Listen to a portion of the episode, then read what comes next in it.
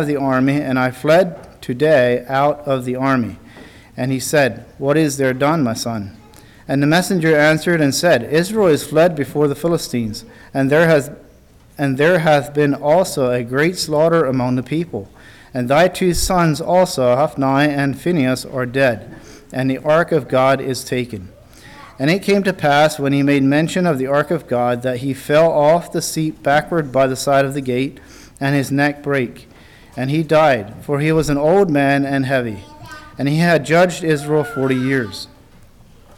And his daughter in law, Phinehas' wife, was with child, near to be delivered. And when she heard the tidings that the ark of God was taken, and that her father in law and her husband were dead, she bowed herself and travailed, for her, pain, for her pains came upon her.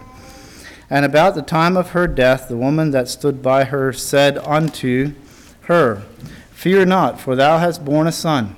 But she answered not, neither did she regard it. And she named the child Ichabod, saying, The glory is departed from Israel, because the ark of God was taken and because of her father in law and her husband. And she said, The glory is departed from Israel, for the ark of God is taken. Let's pray. Father, we thank you for um, your word. Thank you for this passage.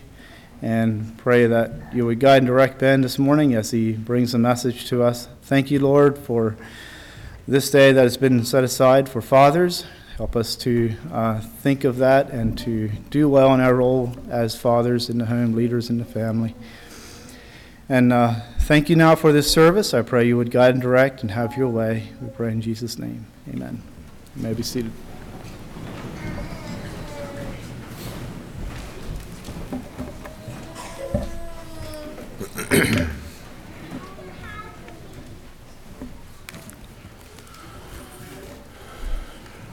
Good morning and greetings in Jesus' name. It's a privilege to be with the people of God this morning. so, the message title this morning is a very negative statement from this text in 1 Samuel Ichabod the departure of God's glory and favor. I think in all of the songs we sang this morning, uh, from the time we came out of the prayer room until the last song we sang, we, it mentioned the glory of God in our singing.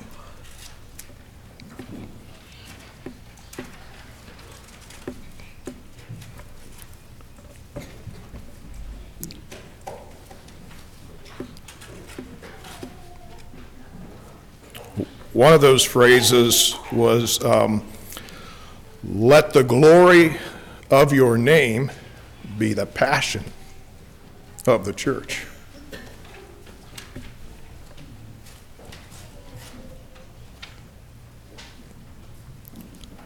Let the righteousness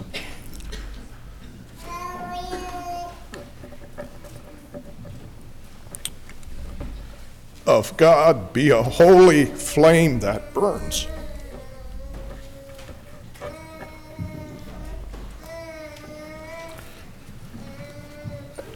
I wonder if we shouldn't think more of what is that glory that we say we want to give to God. Well, this is this is Father's Day,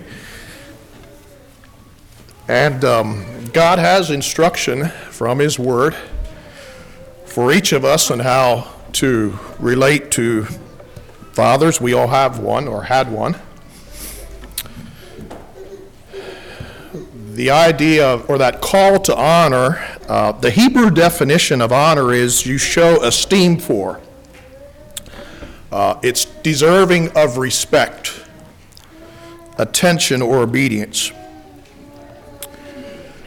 So we have we have God uh, giving us a command, an expectation that obviously had been lacking here in the text Manny read. In the New Testament, we have this familiar verse Children, obey your parents in the Lord, for this is right.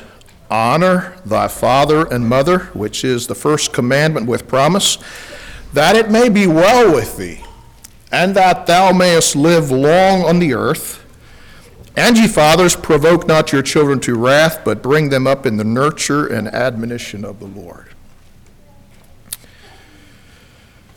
So before we begin our uh, observation and study of Ichabod, I'd like to spend a bit of time thinking about God's command to honor earthly uh, fathers, mothers.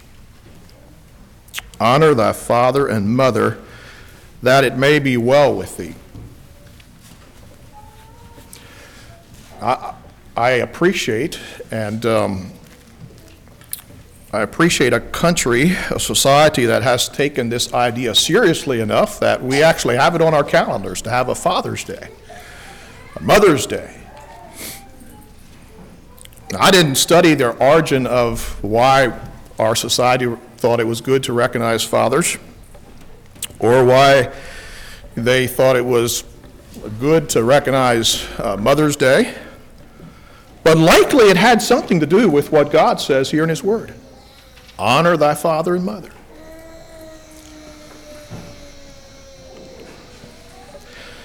I'm not sure I fully understand what all God has in mind or what all He promises us when He says that biblical honoring of parents follows with that thou mayest live long on the earth.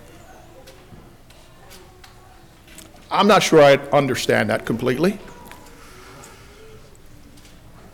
One thing sure, though, it indicates that this godly honoring of parents results in a blessing that extends to us for a long time. It's something that we get, and the idea is that it's going to be around for a long duration. Whatever, it is, uh, it's something we want. Possibly the promise is not so much the length of life as it is a quality of life. I, I'm not sure. Maybe you'll have something to say about that. A quality of life that extends itself maybe for multiple generations. An extension of life, as we will observe from 1 Samuel, was cut short in this particular family's life.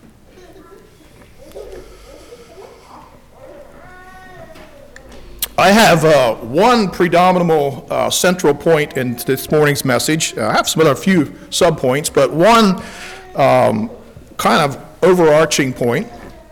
And if you forget anything, everything else from uh, the points and the subpoints, I-, I want you to take this one home, okay? This one is one honors father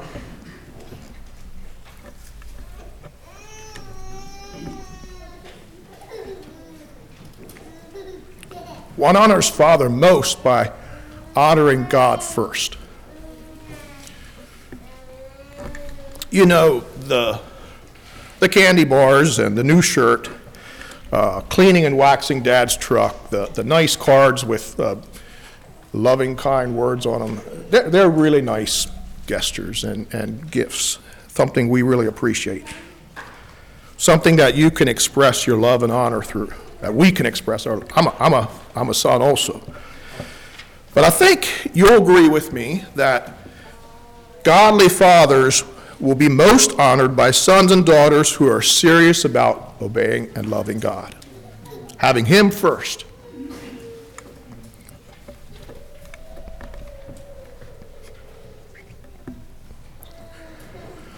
First of all, obeying our Heavenly Father loving the ways of God. That's going to honor dad the most.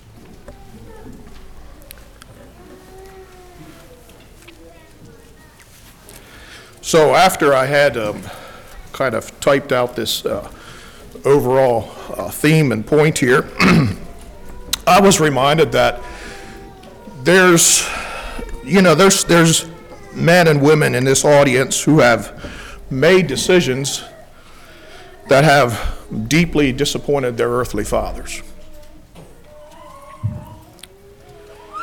And I, I just want to have this morning message encourage and challenge us. if your decision, if that decision was made because you first of all love God, and you are and yet are today serious and you're committed to loving God with all your heart, soul, mind, and strength, I would like to think that the initial disappointment from an earthly father is decreasing.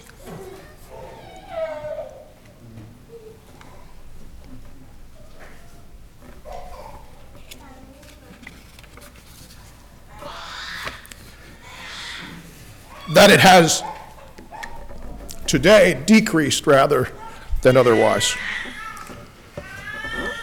I think this will especially be true if you, number one, have a father who is a godly man.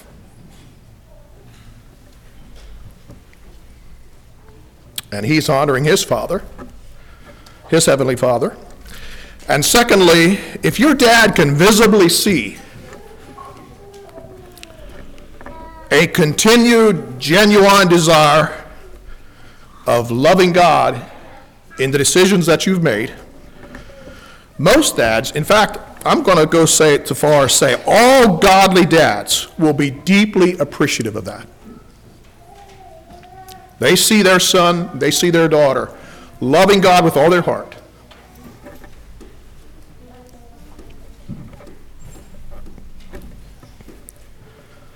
I think all godly dads will be deeply appreciative of that. It behooves us to do some evaluations and ask us and ask some honest, take an honest look at ourselves. Does my dad really love God? And does he know that I really love God? Can he see it?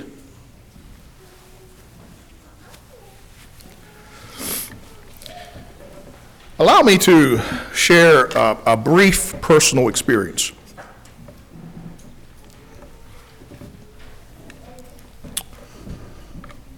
So I had firsthand experience as a young lad growing up in a home where my parents made a decision, a, a, a, specific, yeah, a particular decision that greatly disappointed my grandparents, especially my mom's parents. Grustaudy was an Amish bishop and uh, so one day when I was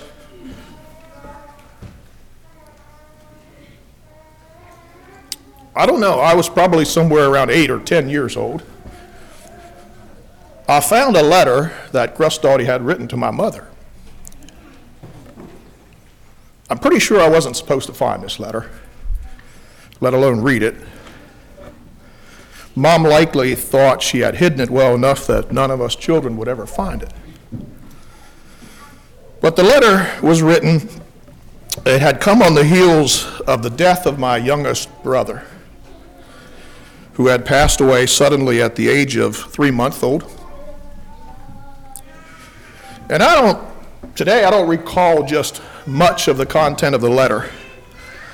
I do remember, however, reading and understanding enough that Grustaudy implied in the letter that um, my parents he implied to mom in that letter that my parents' decision against his preference would have had something to do with God choosing to take their three, three month old son.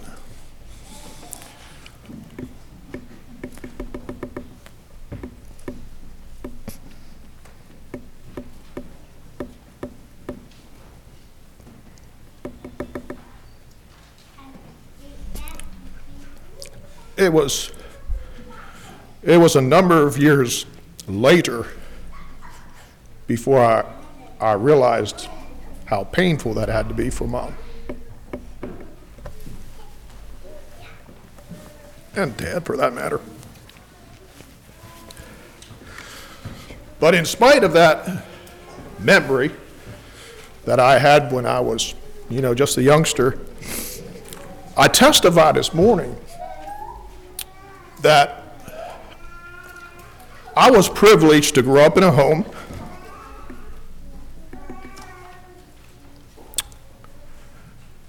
where honoring mom and dad was taught and lived.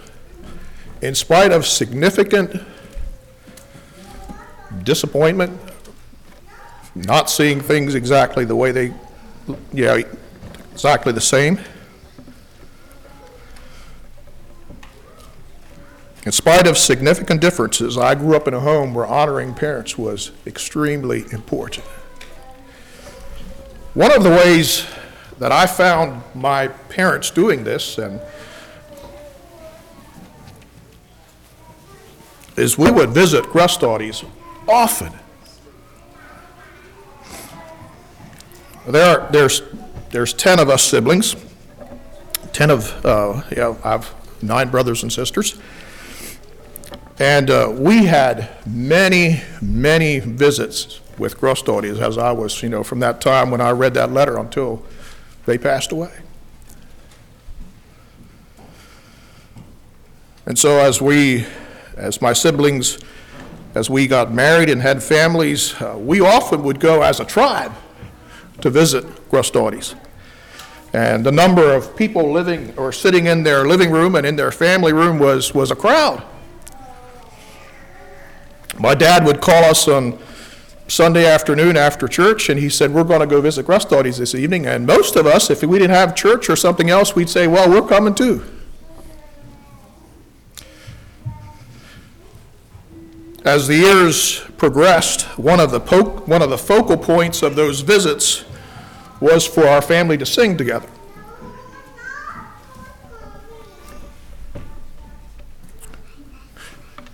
We'd usually, you know, gather in the family room, living room there, and we'd visit for a little bit. And then after a bit, he would say, It's not sight for singing. It's now time to sing. And so sing we would.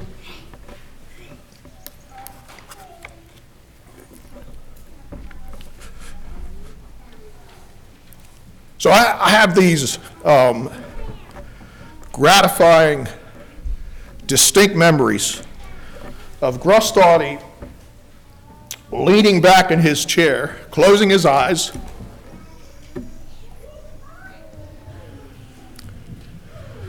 clearly loving and appreciating those 20 or 30 minutes we would sing together. He would hear his posterity sing. He, he, didn't, he didn't help sing much. Um, he didn't know most of the songs we sang. He had, he had one selection that he would always ask us to sing again, and that was uh, Springtime in Heaven, and we sang that one every time, I think. You know, but there's no question in my mind as those years unfolded.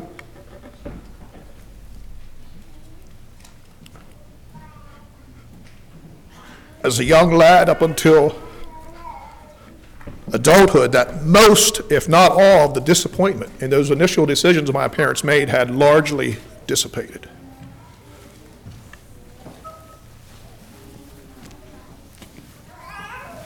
So I repeat if you made, if you did choose, made decision against your parents' preferences and wishes, and you did so because you first of all love God,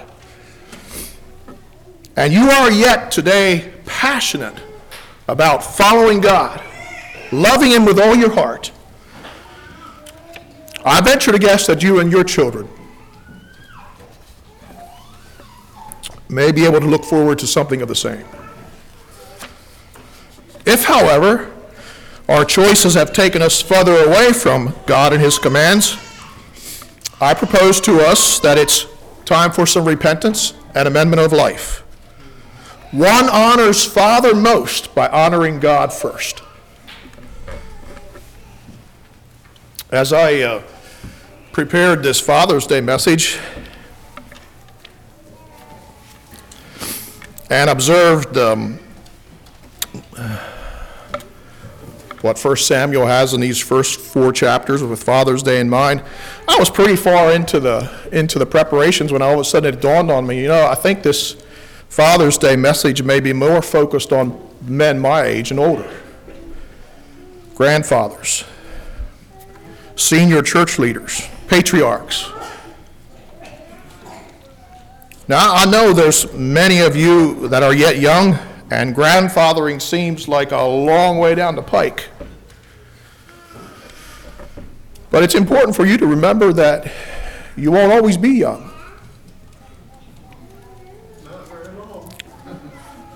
Jonathan says you won't be young long.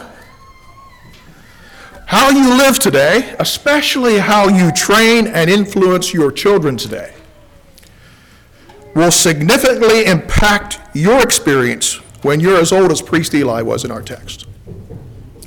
He was 90. There wasn't much life left for him anymore. Ichabod, as he arrives on the scene, this had to be one of the darkest periods in Israel's history. And we're given by God here in these chapters a dismal narrative of a father. It's really a sad commentary. A story of a father that chose to make decisions that he knew were displeasing to God. The name Ichabod is found in two places in the Bible. We have it here in 1 Samuel chapter 4. It's again, his name, he again appears in chapter 14, I think it's in verse 3. And, it, and text reads it there in such a way that Ichabod may have been active in the priesthood under the reign of King Saul. At least some cousins were, maybe some brothers. Ichabod was the son of Phinehas. I, I, keep saying Phoenix, and so if you'll say, if you hear me say that, it, I think Manny pronounced, pronounced it right, Phinehas. So Ichabod was the grandson of Eli. Eli had two wayward sons, Phinehas and Hophni. the Bible says in chapter 2, verse 12, that these two men were sons of Belial. It gives a definition of Belial. It says, they knew not the Lord. And yet, even while being sons of Belial and living very wickedly, not knowing the Lord, we find them here serving in the priesthood under the leadership of their father.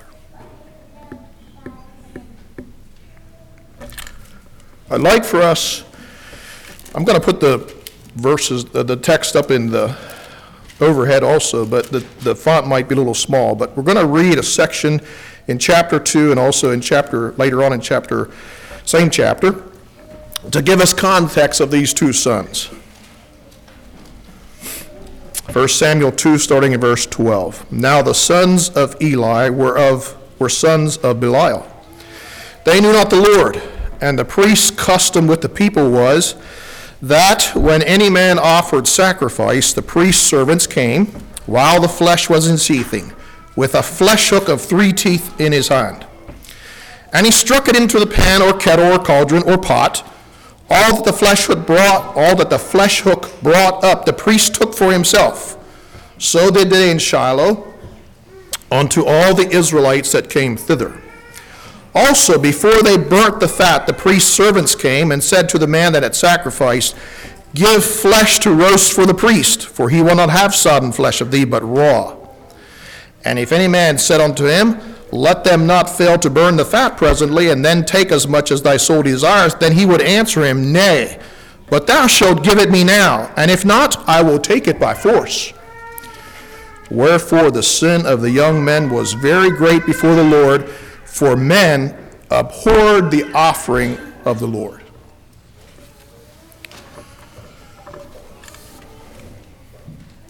The flesh hook in the center is likely similar to what Hophni and Phinehas used when they extracted meat for themselves from the offering. They went for choice cuts with fat on them they had been instructed to burn off the fat and not take this meat. The way I read the text, they weren't supposed to take this, these, they, this meat until after the fat had been burned off. But they, they said, no, we won't have sodden flesh. We want it before you burn the fat off. And if anyone reprimanded them for doing it, they used force to get their way. And thus the people began to abhor and despise coming for sacrifice because of these men's actions and activities. So you have wicked men serving in the priesthood. A bit, a bit farther on in chapter 2, we read that Hophni and Phinehas were practicing sexual immorality in the temple court with the women that came to worship.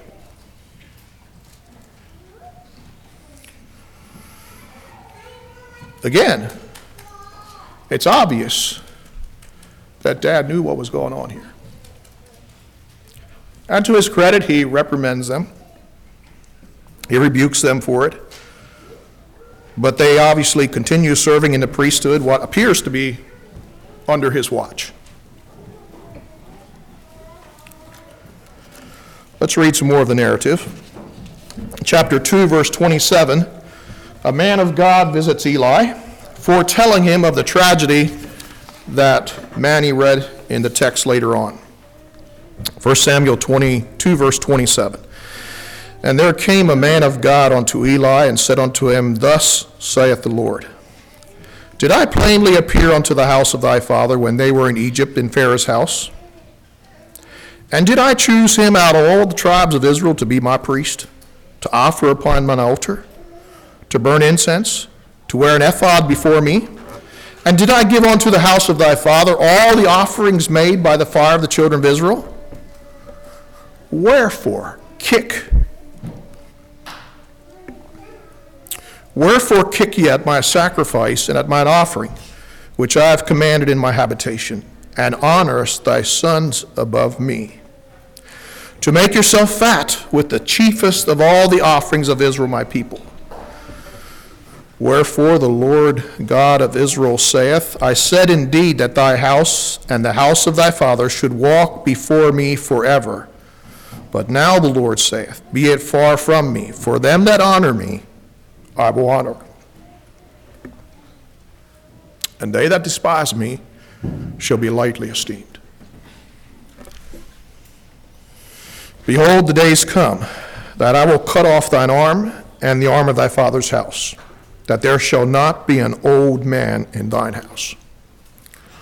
And thou shalt see an enemy in my habitation, in all the wealth which God shall give Israel, and there shall not be an old man in thine house forever.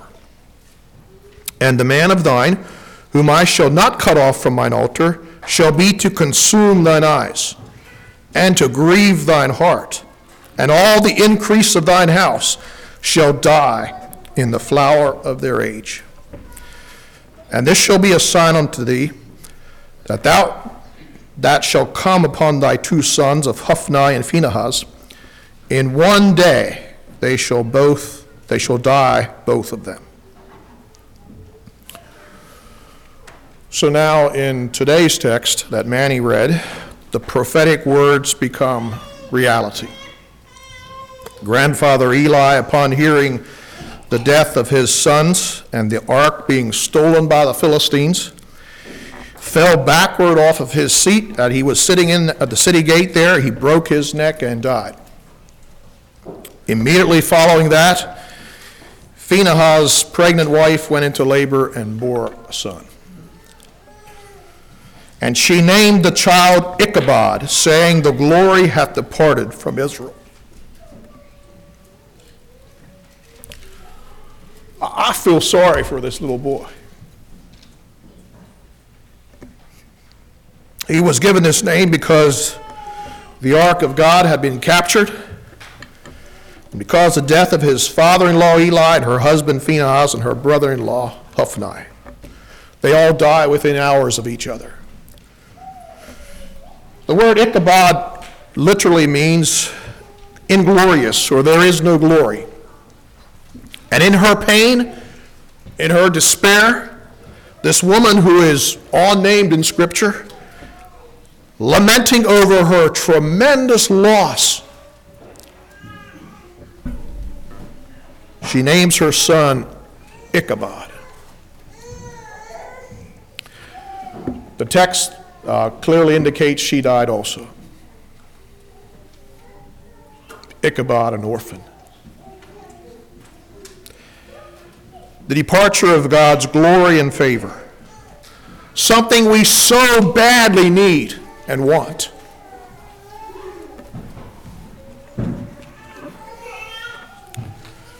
The glory of God is used to describe God's favor and blessing to his people. In the Old Testament, God's glory was seen in a pillar of fire and a cloud that preceded, preceded the Israelites as they were journeying from Egypt to Canaan. During their time of Exodus, it was a guiding and guarding presence of God. Once the Ark of Covenant had found a more um, more a, a place that was they weren't traveling on, more permanent place. They placed it in the tabernacle, and later in the temple in Jerusalem. God's glory always resided there as a symbol of his presence among the people. But in today's text, when the ark was captured by the Philistines, the glory departed. Ichabod became reality.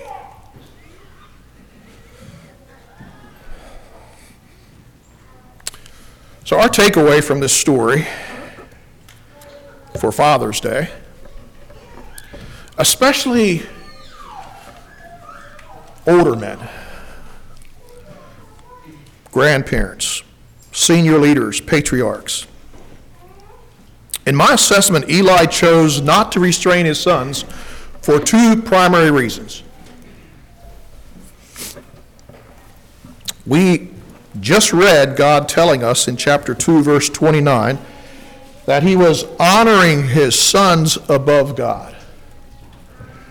Relationship with his sons was more important to him than relationship with his heavenly Father, with his Almighty God.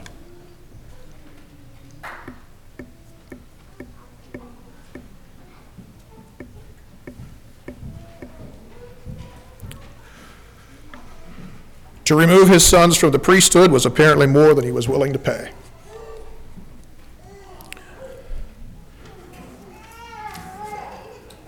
Dads, fathers, grandfathers, we need to sit up here and take a good hard look.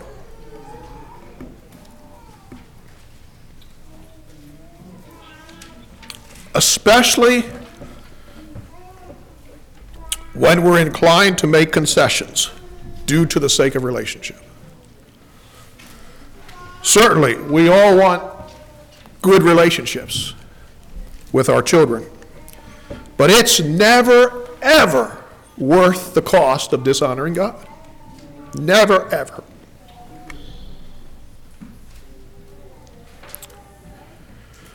If the glory departs because we compromised, for the sake of relationship, we will lose on both fronts. This truth is illustrated in this sad story. Eli lost more than his relationship with his sons in the priesthood. They were killed.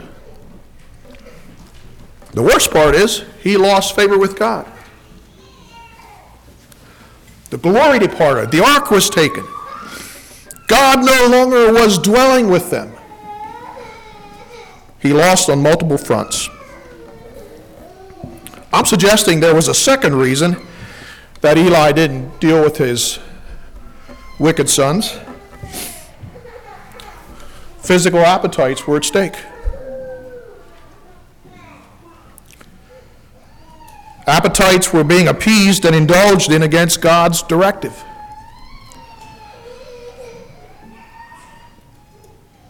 Now, Eli's sons apparently, as you read the text, they apparently loved the, the, the fat on these choice uh, pieces of meat that God had instructed them to, to burn off before they got their uh, part.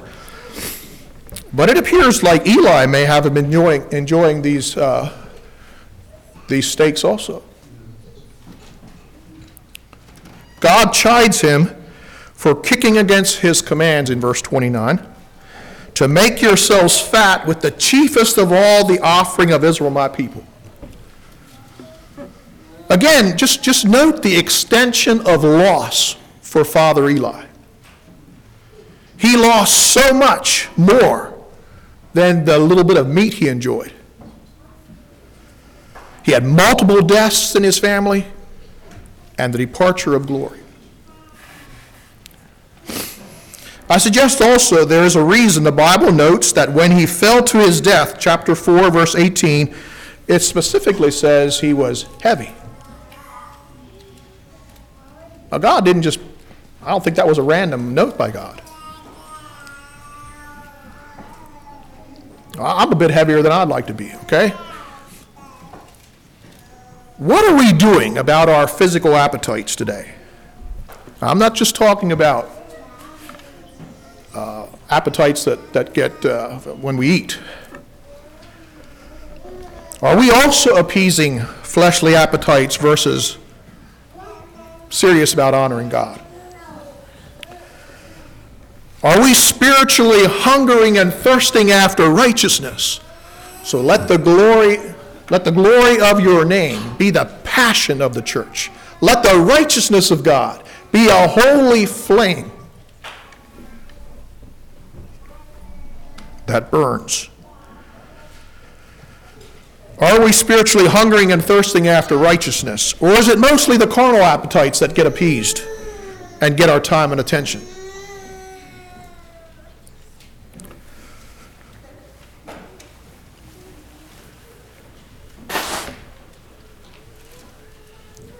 I'm also suggesting that there is significance in the words, end of verse 18. He had judged Israel 40 years. Eli judged Israel 40 years. 40 years seems to be a significant number in, for many of God's men leading, judging, and speaking to his people in the Old Testament. 40 years. Uh, Moses actually had 40 stints of this, uh, 40. He had three stints of 40, 120 years. But you have this, this word 40 comes up over and over again. King Saul reigned 40 years. David and his son Solomon, I think, each had uh, a kingship for 40 years. And God also numerous times points out that the people of God had 40 years of rest under certain leaders.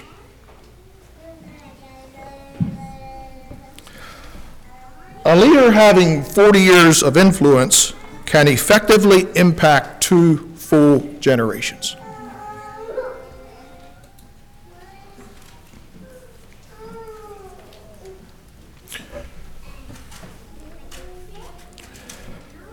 Priest Eli had 40 years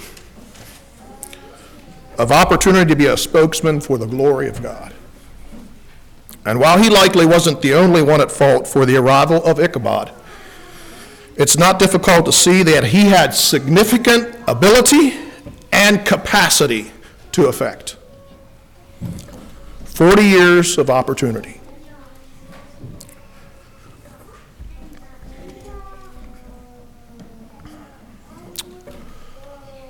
It's Father's Day.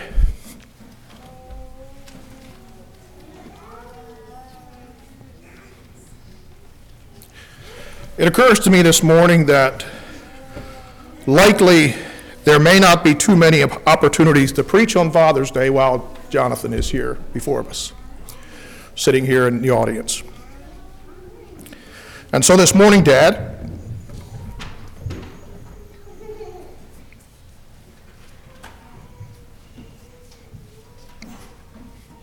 I publicly thank you.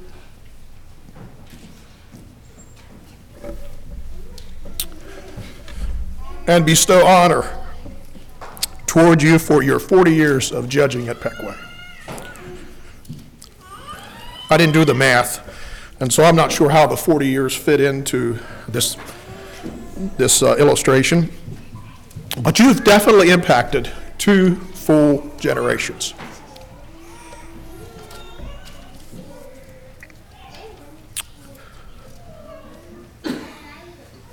I'm deeply grateful and, and indebted to you on a number of fronts. First of all, for fathering and parenting Regina, uh, being an example for us in raising our children. After we were about halfway finished raising our family, I don't know if you ever got it halfway finished, but I, I thought about it, you know, I think I'm finding ourselves parenting much in the same way my parents parented us. And so if you want your, if you want your children's parents, how does he say? If you want your children's parenting to be done biblically, you better think about how you parent them. Because you're probably going to do it a lot like mom and dad did it when you get the chance, the opportunity, the responsibility. So, Dad, I thank you for helping us and giving us a good example. Thank you for your commitment to honor God first in church leadership. Thank you for your willingness to take the path less traveled. Many of your peers, many men in your generation took a much easier path. Thank you for choosing a narrower path and calling us to walk it with you. Often, we watched you choose options that were less popular. We watched you sacrifice personal preference for the sake of honoring God first, making decisions, encouraging church decisions. So, first of all, think about what God says and how this will impact us down the road.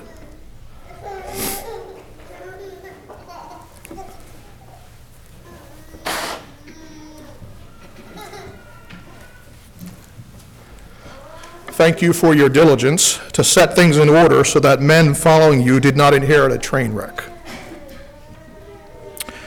I keenly sensed your concern of that leading up to our most recent bishop ordination.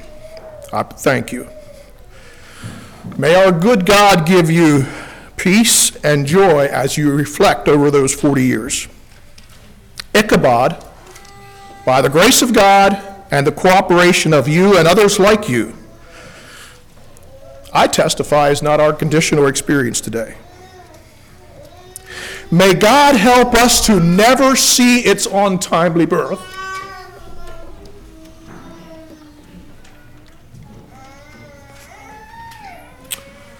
I'm confident that God will be faithful.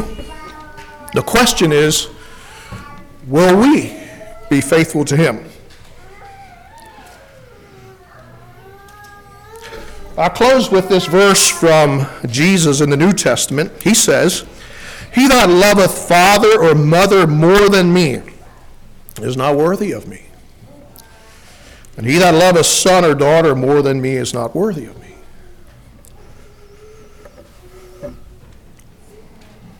So help us, God.